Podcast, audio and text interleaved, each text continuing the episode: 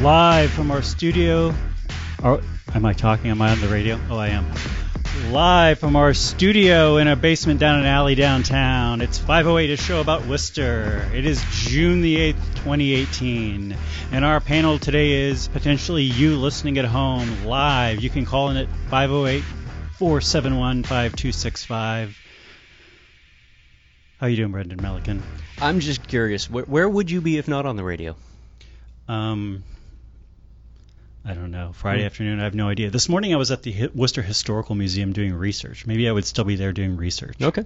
Um, I would like to point out this is our first time doing a show on a Friday. Usually we're following up Walter Bird. He's very neat, cleans up after himself afterwards. Now we just followed up these two uh, fools from Worcester Magazine, uh, Josh and Bill. That table is covered with all of these pens from banks. I don't know what these guys have going on uh, during the day, but uh, if there's anybody in white collar crime uh, with the Department of Justice paying attention to the show, probably not. You probably want to keep an eye on these two. Today, uh, Brent crude oil is $77 a barrel, up 1% on the week, and Bitcoin is $7,600, essentially unchanged this week. You're listening to Unity Radio, broadcasting with 100,000 milliwatts of power on 102.9 FM, streaming at worcestermag.com, and cablecasted at WCCA TV 194, and podcasted at pieandcoffee.org, and live streamed to our Facebook page. A whole Thanks. one person watching. Thanks to Gabrielle Powers, the mighty Gabrielle Powers, and also Ben for engineering today's show. No Hank Stoltz. No, Hank, today uh, we should we should probably start off. This should be the apology show. Start off apologizing to everyone who tuned in thinking they were going to get something else. Whatever you thought you were getting, it ain't that. So Yeah. welcome.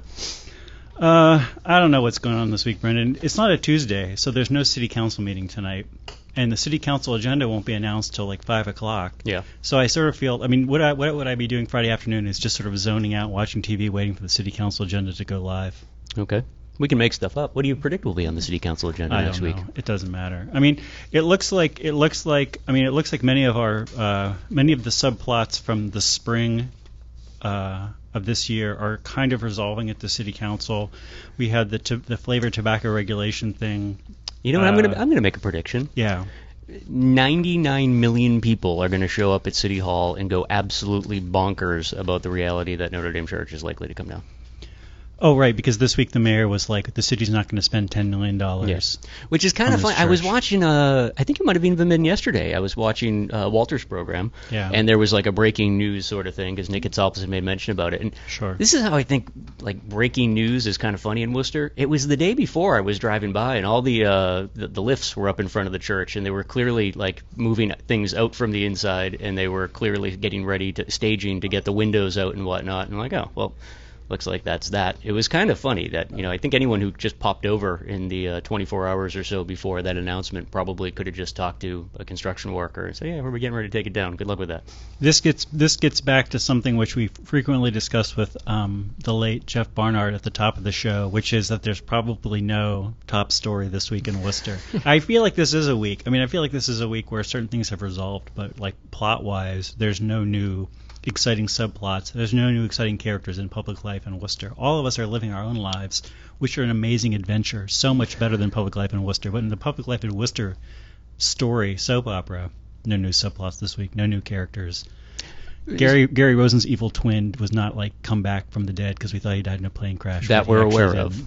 Yeah, I mean, if no, well, that's what I'm saying. It's like he probably came back from the dead, but we won't find out till like next week. Hmm. Tune this in week, next this week. week, there's kind of nothing going on. We should probably make mention too that um, Gabriella, we're, we're terrible with time. Uh, we're rarely paying attention to anything, so please make sure just like wave your arms around if you need us to stop talking, because in all likelihood we'll just ruin all of the station's plans for taking in revenue and whatnot. You know, I feel like the I feel like honestly the top story this week is something which we probably cannot talk about a lot because it's a crime thing, and we usually don't have much to say about crime, and also our attitude tends to be a poor attitude, which is usually never the attitude that you should approach when discussing tragic events. Sure. Uh, but like basically, I think the top story this week is similar to the top story last week. Last week, our top story was that we had had the first homicide of the year, and this year the the news is that we basically had the second homicide of the year. The person, I guess, technically dying in Holden, but um, you know, dumped as they were dying just over the Holden line to die in Holden, and uh, which is bizarre. Um, but basically, it's, basically, it's Worcester's second homicide of the year. we and I, you and I were talking about this. The, one of the things that I found really odd about this story uh, had nothing to do with the story itself. It was more of like a self-awareness sort of thing. So I live essentially on the, the Worcester version of the street leading into where, where uh, this young person's body was found. Mm-hmm. And all the news stories, especially Boston news stories, were referring to the referring to the area as a remote section. You should stop doing that. Um, yes. um, a remote section of Worcester, and uh, the uh, it was kind of a weird realization to, to or thing to wrap my head around that we I still live You in live in a remote lar- part of Worcester. but there can there be such a thing? It's a second largest city in New England. It's like saying it's a remote section of Central Park in New York, right? I mean, it's like it's still in a giant metropolis. There, you can't be remote. It's yeah, Worcester's a bit of a complicated city population distribution wise, and so maybe you, you need to refer to it as something. You need to somehow characterize that this is not like downtown Worcester or the highway or whatever people think of when they think of Worcester. Could just say Holden. You know, I feel like maybe this week's thing is like, you know, to, maybe this week's theme is the uh, is the meaninglessness of statistics or the complexity of statistics, um, and the need for interpretation and deep understanding. Like one of the articles that I looked at this week and printed out was something by Nick Kotsopoulos at the TNG, which is called Eight Worcester Incidents in 2017 Were Labeled Hate Crimes.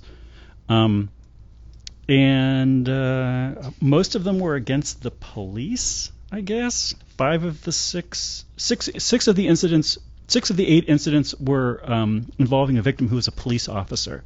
So we had eight hate crimes in 2017, six of them police hate crimes, which just sort of makes me feel like I don't know if this statistic is actually helpful. I mean, maybe the maybe the reality is we have so few hate crimes that it's like like an amazing thing, like just like we have very few murders in Worcester, but more likely it's that like hate crime reporting is this strange thing which Does police, you know, police arresting somebody are likely to check that box on the form, and that under normal circumstances, whenever you've been victimized or whatever, you're usually not going to go into all the enough detail that the officer is going to note that there was some racial whatever Can you racial just uh, clarify for me that you're saying that the hate crimes were uh, at uh, like directed at police officers? So Yes. the, the police were the victims of the hate crime. Yes, and this is again speaking of statistics. This is this is a, from a report um, presented to the Human Rights Commission on Monday, um, and none of this information ever makes it online. Like none of these PDFs ever make it online that I can tell. So I've emailed the Human Rights Commission today trying to get this. So we may discuss this in more detail next week. We'll get we'll get an actual thing. But this is from Tiana M. Antol, principal crime analyst for the police department. Ms. Ms. Antol emphasized that six of the eight incidents that were reported as hate crimes involved a victim who was a police officer. Uh, and five of the six incidents targeting officers involved racial bias, while another involved an alleged sexual orientation bias. Okay, so that makes sense. I first the way you first presented that, I was wondering if somehow the, the city had dug up some special designation for police officers that uh, they were somehow covered under the you know ADA or Oh, it was like oh. a, sub demographic that, That uh, insulting somebody as a because they're a cop is itself a hate crime. Calling somebody a pig would be a hate crime under this. I mean, it would be probably it would be a potentially hateful thing, but that's actually a covered under the First crime. Amendment. Yeah. Yeah, yeah. But Anyway, so I guess you know. I, thank you for clarifying. Um, I, mean, we're- I guess we'll talk for a couple more minutes and then go to a break. Does that make sense? Yeah. You know, I, I, I just just to talk about things in the remote past that have nothing to do with news in Worcester today. One of the things that I was researching this morning at the historical museum was the uh, famous Worcester anti-Klan riot of 1924, October October 18th slash 19th, 1924, because it was like an all-night riot. Fantastic moment in Worcester Um, history. Yeah, this is a 15,000 person uh, event. This this riot, mostly anti-Klan people in this riot. Before you go too deep down this road, Yeah. can you just? I, I want you to try and focus on one component of this because it's always part of the lore that was explained to me, and I've never Yes. actually spent some time researching this. But it was always my understanding The airplane thing or the Swedish thing? Neither. Okay. No, What's that the third this, thing. that th- this was one of the first instances in uh, Worcester where the Irish Catholic population and the Italian Catholic population actually kind of came together for the unified cause of running the Klan out of the city of Worcester. That prior to that there was a lot of animosity between uh, the Irish and the Italians, but Right. their uh, shared Catholicism and the Klan's uh, hatred of Catholicism uh, or bigotry to- towards Catholicism was one of the early things to actually unite the Italian and the Irish populations in the city. And This so this is why I'm doing research on this because I'm Just to looking for wrong. No, because I'm looking for primary sources on this stuff. Oh. For example, one of the things that I found um, had a clipping from uh, 1919 in the newspaper about the Tuesday Afternoon Girls Club at the Quinsigamond Branch Library, Mm-hmm. which is a thing where you know like uh, five or six little Swedish girls told stories or ba- learned about baking or something with an adult present, and they had a nice little article about this. And I cannot figure out why this is like in the KKK section of the historical museum. I'm going to guess that some of these little girls grew up to be important Klan figures, and I just haven't made that connection yet.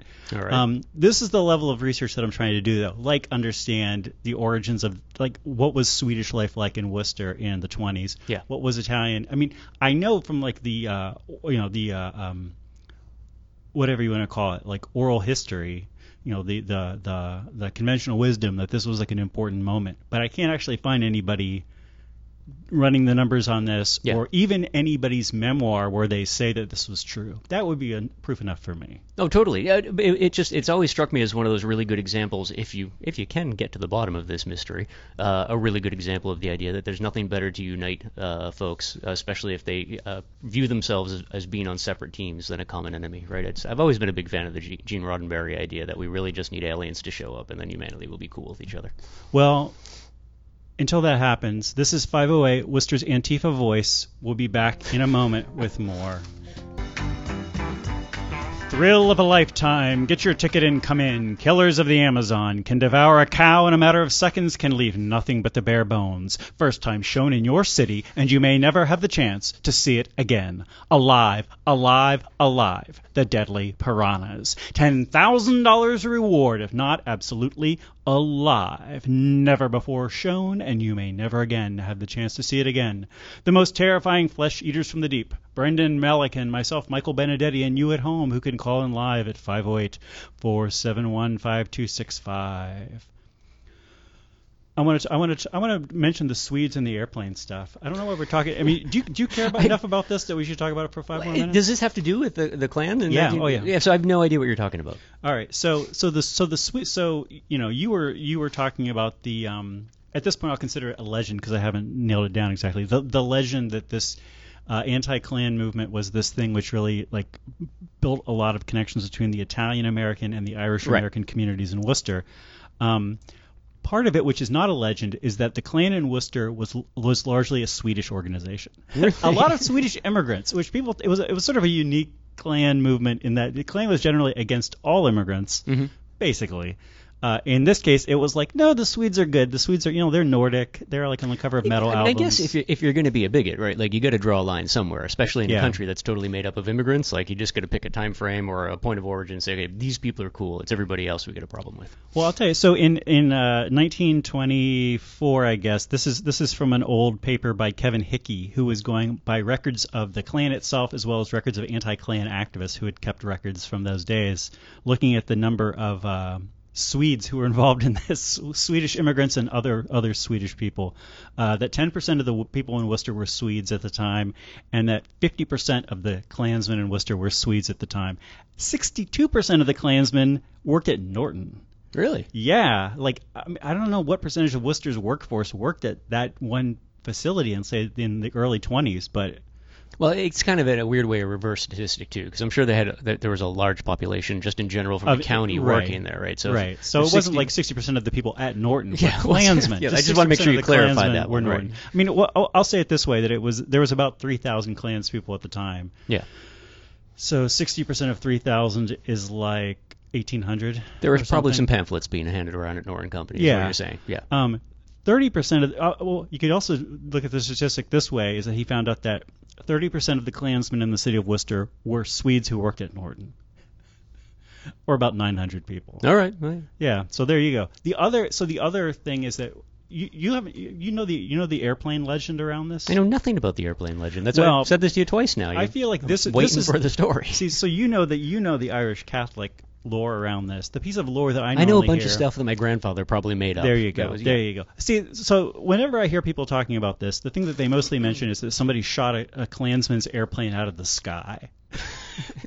and so, and and if any recent articles that you read about this, they always say there's a debunked rumor that was going on at the time. Mhm. Definitely debunked rumor that a Klansman's airplane had been shot out of the sky.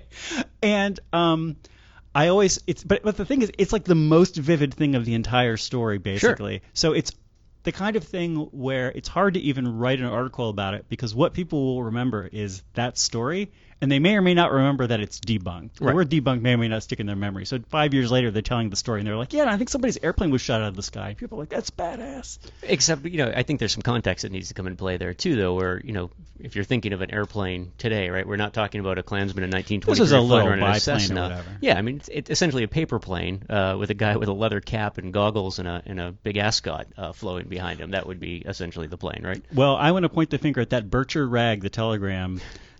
Uh, At the time, pre-Bircher, but I'm sure Bircher and Spirit rag the telegram. Maybe this is what converted in the, them. In Yeah. the article, so this this riot was happening the night of the 18th of October, a Saturday, Saturday night riot, and the morning of the 19th, a Sunday of, in October.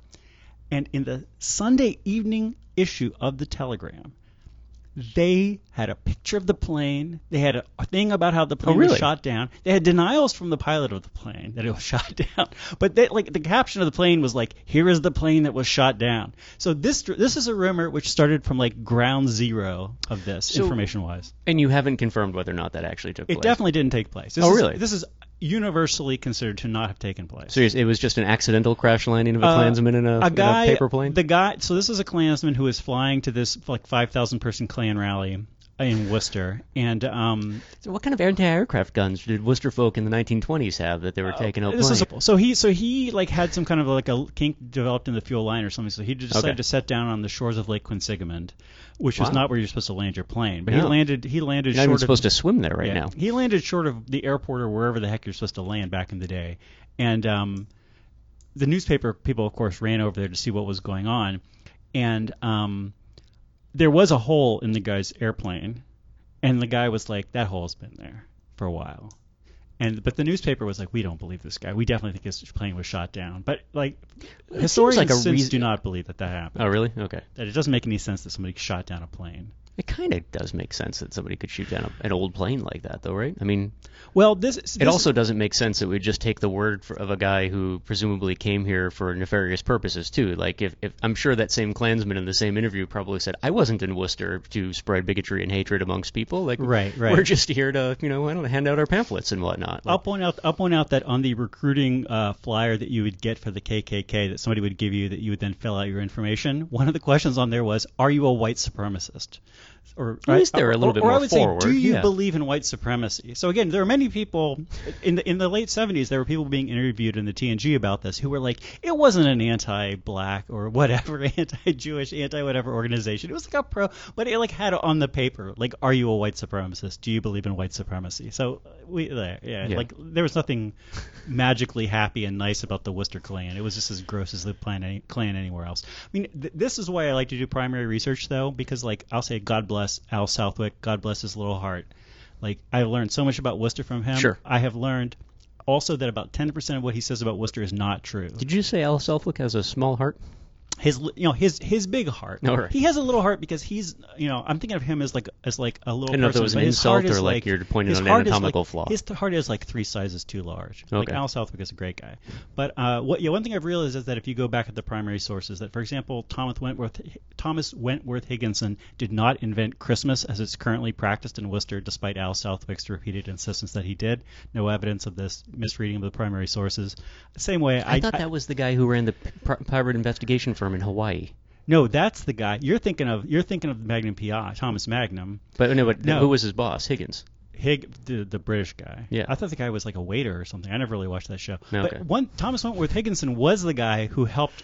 He didn't help run. You're getting Higgins confused as Captain Stubing, Mike. That's the he problem. Did, he did. Thomas Wentworth Higginson, who was also Emily Dickinson's best friend and published her stuff kind of against her will after she died. Higginson was not the guy. He wasn't a prominent abolitionist. He was not the guy who led the riots against U.S. Marshals when they came to Worcester to seize fugitive slaves. He was the guy who escorted U.S. Marshals out of Worcester so that they would not be killed by unruly mobs on the streets that's the thing that I should we should read is we should read one of these stories. There's a great story about it You're gonna have to now. You just confused me. I have no idea Worcester- what you're talking about. One of the Worcester newspapers Oh, there's there's a guy Asa Butman who was a U.S. Marshal who would come to Worcester to seize fugitive slaves. The Worcester newspaper at the time did not refer to him as U.S. Marshal. No, it just referred to him as the notorious kidnapper Asa Butman came to Worcester last week to you know tr- seize fugitive slaves, and it only ever referred to him as the kidnapper Butman. It never referred to him as U.S. Marshal, though that's what he was. Because I just love that total political bias. You hmm. know, this is just as like there was like Worcester newspaper newspaper which never referred to Joe Petty as the mayor. It was just like that dirtbag Petty, and they assume that you know he's the mayor, but they're like we're not going to dignify him with that term. They uh, at one point so Higginson and a few other uh, abolitionists in Worcester were like we need to get this guy out of town. Because he came to town people found out he was staying in a hotel they like surrounded the hotel they were going to burn it down and Higginson was like I'm against slavery but this is probably going to get out of hand. So they're escorting him out of town and like as they come around the corner where the courthouse is in this newspaper story tells this very vividly like this b- this big black dude just comes out of around from around the corner and just like punches Asa Butman like right in the side of the head and like knocks him out and Isn't that didn't that take place at uh, the building like right next door where Dead Horse is? I think so. Yeah. The, hotel where this that was like right yeah. around. This was like right around there. Anyway, uh, stories from Worcester back in the day. Stories from my childhood, Brendan. Yeah. Now can we talk about fantastic mustaches from the late 70s, early 80s? I don't want to. I would rather talk about Tom Selleck than talk about Star Wars. All right. I don't know. Where do we at? Do we have a phone call, or we just need to stop talking? All right, we need to just stop yeah, talking. we'll go take we'll take a break. This is 508 Worcester's week by week good faith survey of evidence. We'll be back in a moment with more. This is the water, and this is the well. Drink full and descend. The horse is the white of the eye, and dark within. This is the water, and this is the well. Drink full and descend. The horse is the white of the eye, and dark within.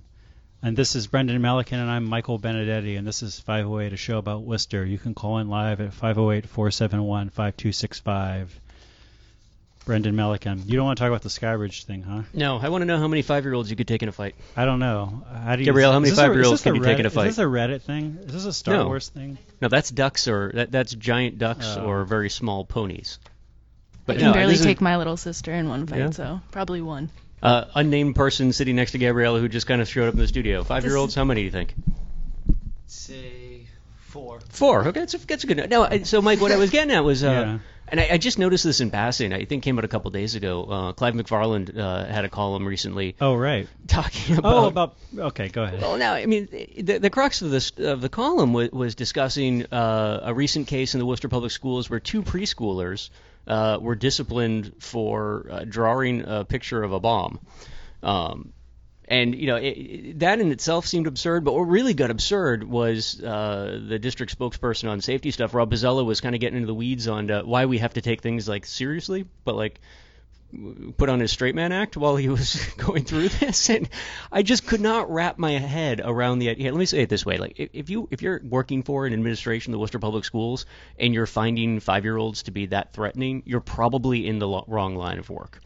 And I'm not saying that every five-year-old grow, grows up to be a saint, right? Like that, that's cool. Lots of five-year-olds grow up to be terrible people. But no matter what comes out of the head of a five, five-year-olds are by definition clinically insane small people, right? That's like that's what they are. So sometimes they do some weird things, including be creative and, and, and, and express themselves in ways that adults will look at and say, I have no idea what's going on here. What is going on in this country, Brendan? But what is going on in this city where we're What is go- disciplining five-year-olds for drawing pictures? How many? So I'll tell you this: when I was nine years old, I can tell you right now, I drew probably up. I drew probably not a thousand bombs a day at school, but I definitely drew hundreds of bombs a day at school. Yeah, giant robots that were like crushing things. There was I mean, I actually explosions. drew more were- realistic. I feel like I mo- usually wrote, drew more realistic military hardware. Well, why are you not in prison yet, Mike? because why are I- we still Because I allowing you to grew up in the lawless red state of Oklahoma. Why are you still being allowed to participate in polite society? I don't know. It was such a bizarre column, though, and I, I really would encourage anybody uh, who, who's at all interested in, in as, as a parent who's got a kid in the Worcester Public Schools, like if you really, I think, want to get a, a, a sense of the mindset when it comes to school safety, there are so many great arguments to be made for improvements to and changes to uh, the way we treat safety of young people in schools. Then there's just bizarro land, where you've got uh, otherwise rational, well thinking adults who take completely uh, innocuous things that kids just do and they find threatening things in it. And to me, that's far more terrifying than any terrible thing that could happen that could actually happen in a school is when the leadership looks at young people and finds them to be the threat in general. Do you feel? Do you? I mean, you know a little bit about education. Do you feel like a teacher has uh, discretion on something like that, or that that's the kind of thing where a teacher just has to cover their ass? Well, that is where uh, Clive was kind of getting in on things a little bit. Was that a a lot of this is the byproduct of zero tolerance policies. So it's you know Yeah. one of the examples they gave, and again, uh, the school department justified its decisions on. You know, a kid bringing uh, finding an empty shell casing from a bullet, whether it be like you know an old rifle cartridge that Grandpa brought home from the war, or something they just picked up on the road on the way to school, and then bringing it to school to, to show and tell, and talking about that that is a mandatory suspension. We've been doing that for for ages in Worcester now. Huh. But the thing is, like, that's in that, that's a that's a thing that can't possibly hurt anyone any more than like another piece of metal, like my pen, right? Like, yes, this has already actually- been blown up. It can't blow This up is, this is this has lived out its useful life as a projectile, as an explosive it's device. like the least explosive thing in the classroom potentially because it's already exploded. yeah. No, it's it's mo- no more dangerous than a you know some change in your pocket or some paper clips. But just because of the context around it, right? Like it, it, it's related to a firearm, so It was we once have to, dan- dangerous. it was one- one time dangerous. It will forever be dangerous. Man, I just this is the stuff that just bums me out about kids growing up today. It's not that they live in a in a more dangerous time because they don't. It's not that they live in a scarier time because they don't. It's really that they're surrounded by adults who are so crazy and paranoid that everything under the bed is going to destroy their, their lives that they treat kids like the world is coming to an end and it just doesn't seem very fun. So I'm sorry kids. That's really all I wanted to get to is I'm, Yeah. I'm really sorry kids. I'm always on the side of the kids, man. Yeah, and if you if you do find a, a spent bullet casing somewhere, like you can actually make a kind of cool whistle out of those. So just don't bring it to school and show your You know, one one of my goddaughter's fourth birthday is coming up soon, and you know what I'm buying her? What's that? Pocket knife, Nice, good for you. fixed blade, Yeah.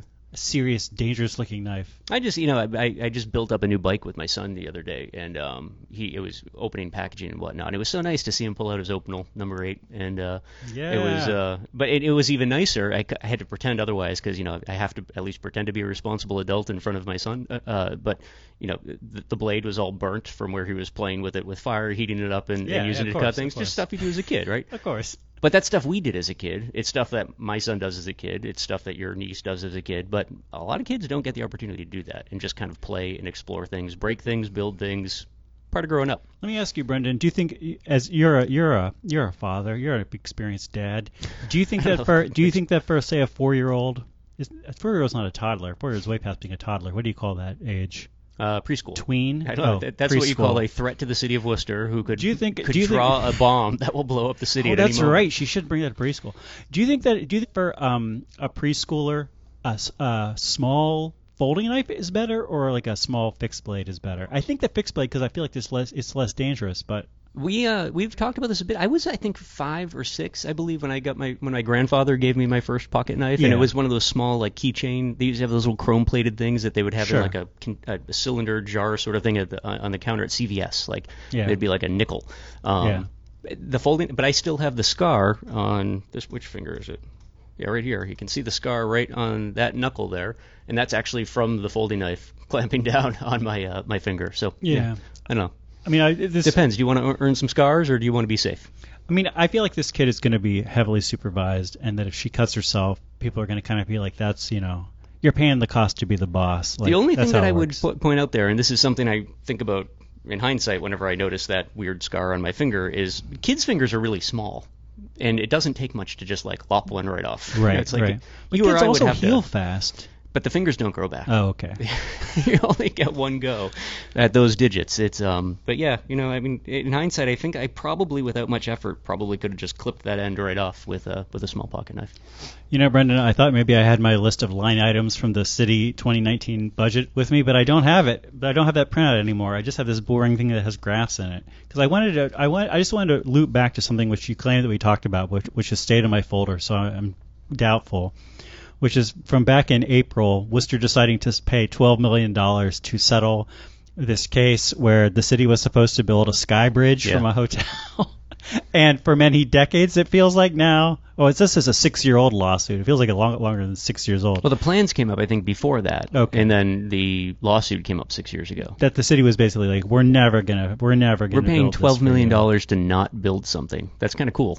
Yeah, That's a really bad idea. Like, Uh, it has to be a really terrible idea. If Yeah. the city's just willing, just going to try and say, you know, it's easier to just give you the money than build this horrible thing. somehow they thought it was going to be way cheaper. Um, but it, I mean, this is like basically this is like two percent of the city's annual budget uh, in this settlement. So you know, like on the one hand, you could be like, oh, like this is definitely enough to save Notre Dame. Like this is potentially twice as much as you would need to save Notre Dame. But on the other hand, it's also Don't also give talking anybody about, any ideas, Mike. It's but you're also to- talking about two percent of the city's budget. So that I mean, that's maybe the way to frame the Notre Dame thing. Is just to say like, do you want the city to spend one percent of its budget this year to save this building? I kind of, I kind of, I don't know. Maybe.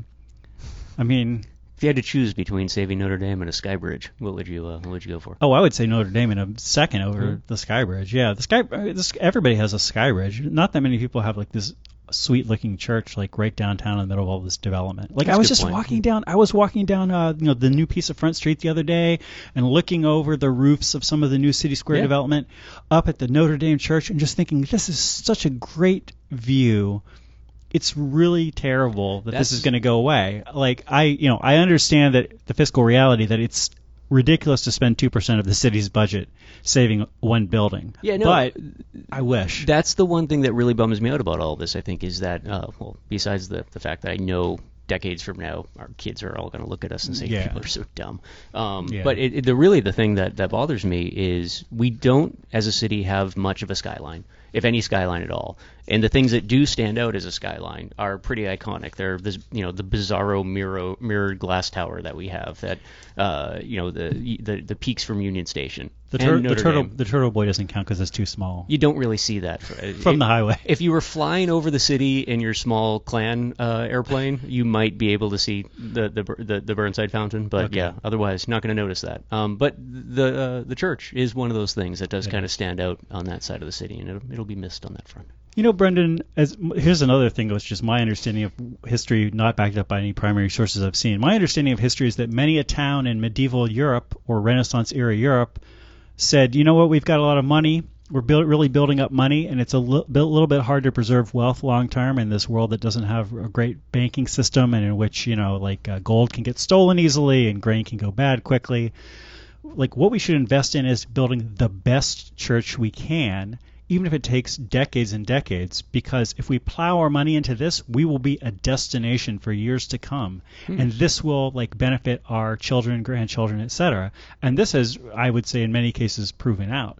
Like i wonder if that, I mean, this is what I think that our grandchildren will say, looking back at losing Notre Dame, is saying like that actually would have been a reasonable two percent to spend, guys. Like of stuff that you spent two percent on back in uh, 2019, like of stuff that turned out to be a good idea long term, like that actually would have been up there. Possibly, but I think that also, you know, i i you're skirting over the fact that uh, when it comes to churches, uh, as say Notre Dame, that attendance is, is, is dropping. So unless you find a Yes. really good way to repurpose the building, that medieval uh, mindset has probably, you know, gone by the wayside a little bit, and it's probably not the place to sink your money now. So I got it. I got this idea. You ready? I haven't Bitcoin might still be a better investment than new church. server farm, server farm, or air conditioning HVAC That system. would actually be cool. that you just basically are like, we're going to preserve a shell, in some places just fiberglass or paper mache of this church, inside we're going to totally gut it, and we're just going to use it as space for stuff that people don't want to look at. I've seen some buildings. Uh, someone I do business with um, actually has a building that's very similar to this. It's an old mill uh, in Worcester County, um, and the the old mill basement is still intact. But like when I say old mill, like water uh, mill, right? So for for milling grain. Yeah. Um, so in the basement. You have along basically one long corridor. You've got the giant old millstone that was, you know, turned by running water and whatnot. Next to that, you've got an old diesel locomotive engine that is what was replaced the old millstone when they basically uh, stonewalled up over the, uh, the, the the place where the water came through, Uh-huh. and you know replaced it with diesel power. And then just off to the side from that is a server farm. It's they lease out the basement now to this, the, you know outsiders who are just filled the place with racks upon racks uh, uh, of, of modern technology. And just walking into this space, you can see like 150 years of human uh, ingenuity just sitting right there. And what's crazy about it is it's still like water leaking through the walls and whatnot, but everything drains perfectly so that the, the modern technology doesn't get damaged by it. Really cool stuff. So that I could actually get into. I'm sorry I didn't mention ask Ted about this. How, how much would it cost to build a Disney type structure? We How much would it cost to go to a break, Mike? It would it would be free of charge to go to a break. I think everybody would really appreciate it. This is 508 Worcester's Libertarian Voice. We'll be back in a moment with more. Everyone loves him. He's all alone in the world. His mother and father weighed several hundred pounds, but little Ernie was born to be a mini pig, no bigger than the palm of your hand, no larger than a telephone, born to go through his entire life as a mini pig. Yes, the smallest pig in all the world, and he is here right now. Come in and see him now. Just one pound of bacon on the hoof. Alive and here now on the 508 show with Brendan Melican and Michael Benedetti. Hanging on by a thread, Mike. We're hanging in by a thread. Um, yeah, I don't know. I feel Awkward like silence. Nothing. Nothing makes radio better than we awkward were just silence. we were just talking more about church preservation over the break, and I feel like I want to tell more stories from my life. Tell story stories of the time the church I went to in Manhattan was saved from uh, the wrecking ball totally unexpectedly. Um, but I don't want to tell that story, Brendan. I want to talk about Worcester. Did they make any? So I I, I, I read uh, everything that I've read over the last 24 hours or so about the church. The one thing I wasn't able to really suss out was like, have they made any? Is, is are they just knocking the thing down? I guess. Okay, because everything was framed around the idea from the mayor saying, "Well, there's nothing we can do. We're not. The city's not Right. getting involved." But it didn't really take the extra step. It sounded very much like somebody smart in the uh, mayor's office shied away from inserting any language or allowing him to say anything that was going to seem like an endorsement by the mayor's office for knocking down the church. The So- mayor wasn't like, I want to knock this church down personally. Get me my hammer. Um, but I think that was a smart move because I honestly have no idea whether or not we, we could leave the studio today and the church could just be gone for all I know. I want to talk about since, since we've been talking about a bunch of old timey weird stuff. I want to talk about these uh, old timey Worcester ads. Um, we've got one for Columbus Park. Did you see this one from Columbus Park? No. Building restrictions ensure good residences only. No quote three deckers unquote, which is great. Exquisite country scenery, bird's eye panorama of the city. Beautiful. This tract offers the most attractive sites for homes within the city limits: city water, gas, electric lights, sewers. In a remote part of Worcester. They even have a sewage system, Brendan. Gilman, we have Gilman Carriage Works. We have Eureka Corn, the greatest ensilage variety known. Where'd you find these? Uh, these are all, you know, these are things which you can just find. Like once you once you hit the the mother load of Worcester ads, Brendan, it is there is infinite awesome Worcester It's a rabbit hole you can just. Uh, You can. These are these are down. these are from two old publications. One of them is called Worcester Magazine. No Oh, yeah, relation to the modern Worcester Magazine, but this is Worcester Magazine uh, promoting citizenship and com- commerce and good citizenship. I think. okay. Um, and the other one is called Worcester Light, the Worcester Light. Huh. Uh, Worcester, the old Worcester magazine had one article, for example, that was called "Something About Worcester." Period. That was the title of the article. Maybe that should be the title of this week's show. Something about Worcester. Period.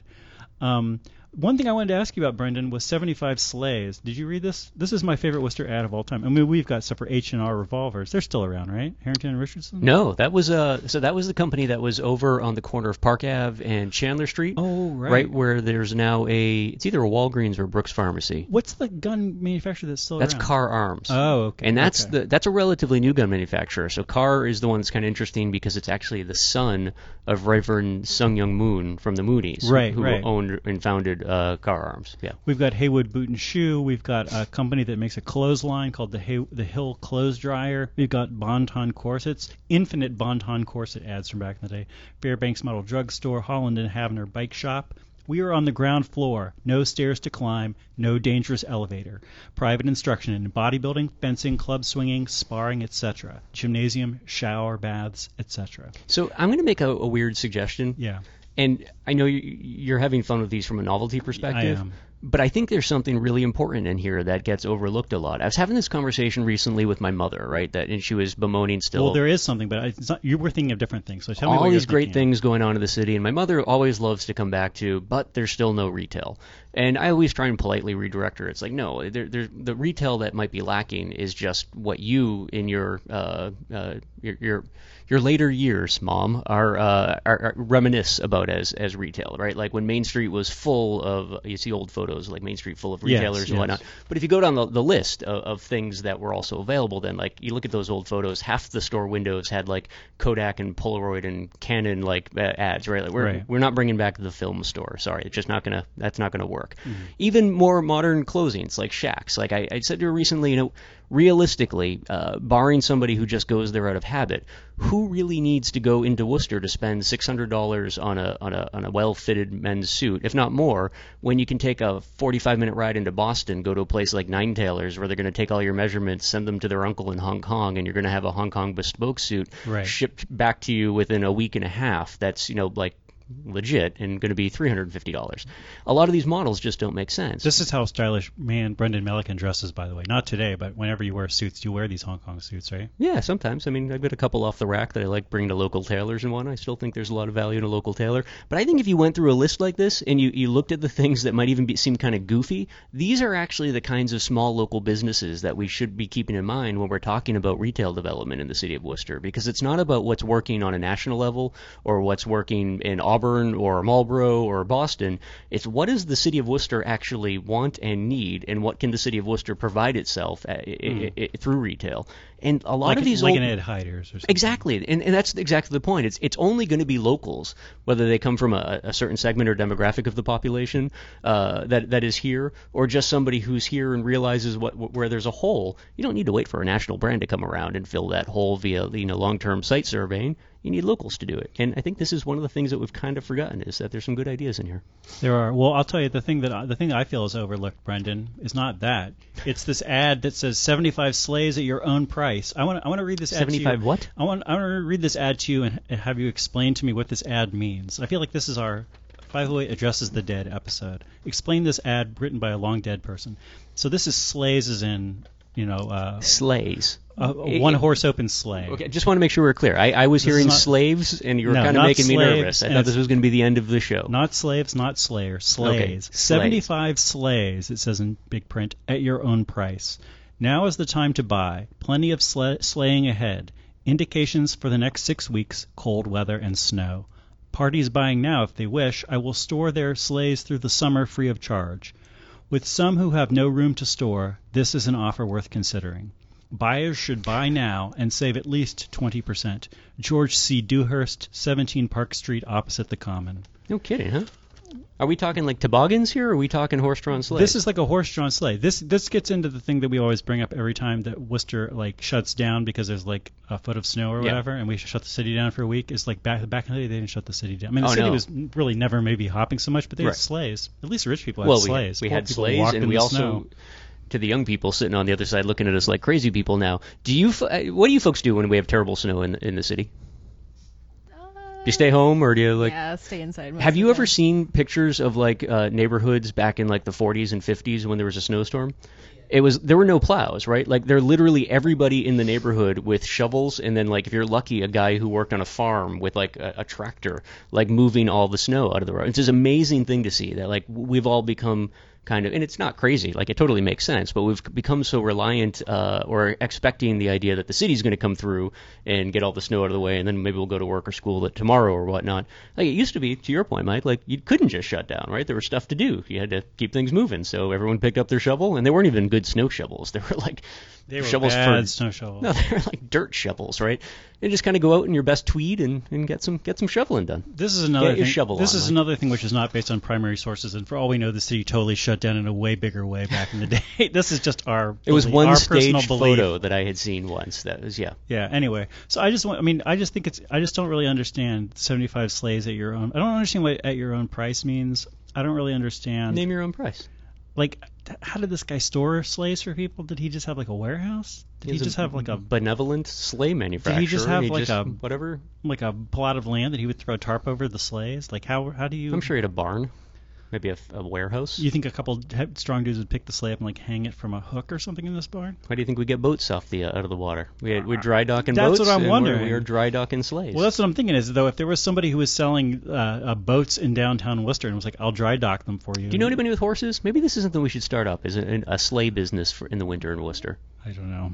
I don't know. I know people who like horses. Are we done with this show yet? We are basically. Are we basically done with the show? We might as well be All done. right, We should be done with the show. Thanks for listening to 508. Enjoy the weekend. Um, thanks. Thanks for engineering the show. Good job. We'll talk to you next week. Bye bye. they don't fire Next us. week's episode 300, Brendan. Oh, congratulations, Mike.